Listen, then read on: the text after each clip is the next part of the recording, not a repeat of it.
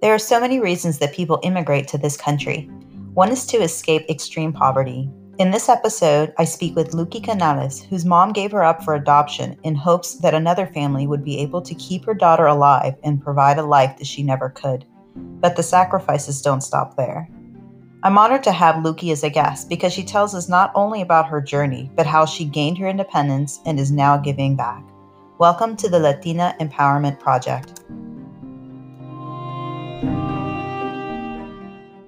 Today, I'm speaking with Luki Canales, founder and owner of Nutri Muscle Meals. Hi, Luki. Hi.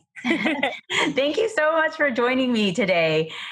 For sure. Yeah, I'm super excited to talk to you um, for lots of reasons. You have a, a, really awesome backstory, but then also you're so sinking young and you already have your own company. Um, but let's get started from the beginning. You, you told me you were adopted. Um, tell me a little bit about that. I was born in Peru. Uh, my mom was really young when she had me. She was about 14 years old. Oh so because of you know the age and how Peru is, the poverty, so she decided her best way for me was giving me out for adoption. And to be honest, is one of the most greatest things that she has ever done for me. Uh, I keep in touch with her as well as my other siblings. So it's kind of great for me to be the one in the family helping them, um, especially with what's going on right now with the whole COVID, uh, things like that, how our economy in Peru is going on. There's no jobs or such things like that. So it was definitely the right call for her to do that. How did you find your mom, or were you always in touch with her? I knew I was adopted because I found some papers when I was like 14, 15 years old of, ad- oh, of adoption. And I think my parents wanted me to wanted you know just w- wanted for me to be a little older for them to tell mm-hmm. me that i was adopted but you know things happen and i found out way before that anyways i looked her up on facebook and i saw a picture of her daughter and she looked exactly like me. Oh and it gosh. was just like looking in a mirror, the picture, and I was like, oh my God, this could be her. I actually flew back to Peru with my dad and we went on a little quest of finding her. She was working at the time in a mine. Oh my and, gosh. And it was just hard to get in touch with her. So we had to travel for about like two, three weeks trying to find her to even find a location where she was located. So, are your adopted parents, are they Peruvian as well? Yes, they are Peruvian. Yes, we came here when I was 10 years old. I remember the first day of school. Uh, my teachers, I was in elementary school, I was in fifth grade, and my teachers were asking me questions, and the only thing I knew was how to say yes. That's all I knew. so the whole day I was just saying yes. Oh yes, man, especially when you don't know. That's good that you were so positive at the time, given that you didn't speak it. Yeah, well, my parents adopted me when they were 43 years old. So when we came here, they were already in their late 50s. Okay. So for them, learning English was really hard.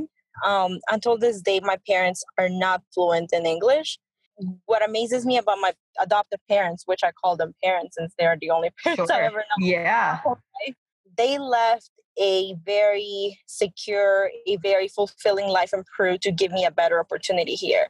And that's one of the sacrifices I think every parent has done for their kids to come here to this country. My mom was a teacher, and my dad was a um, financial analysis in Peru.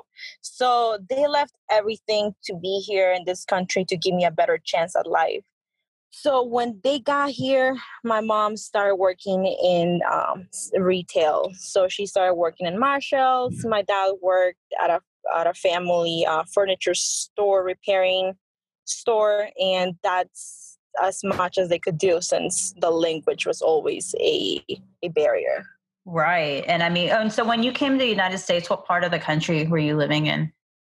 We came to Virginia. We were in Sterling, Virginia. Yeah, yeah, and so I mean that's definitely not the cheapest part of the world to live in, um, and it not. sounds like you know those jobs are probably not super high paying. So I mean, how did you guys get by?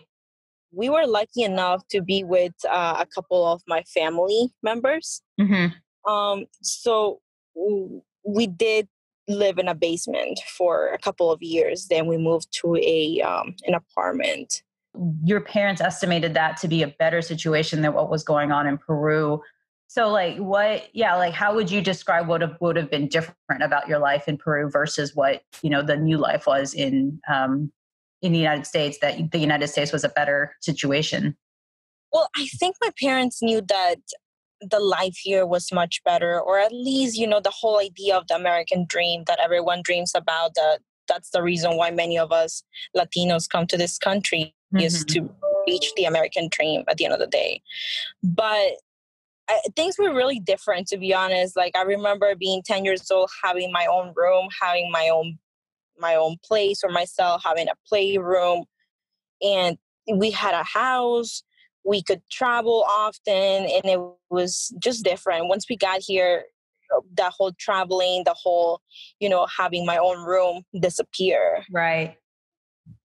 So right. it was definitely but a big change in my life. For sure. You know as latinos we just feel like well, we don't want to be limited.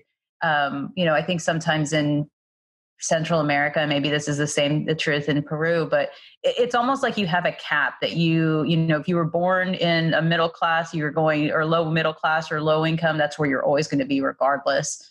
Um, and just yes. not having that ceiling here. I mean, that sort of. Would you agree that that was somewhat of a difference?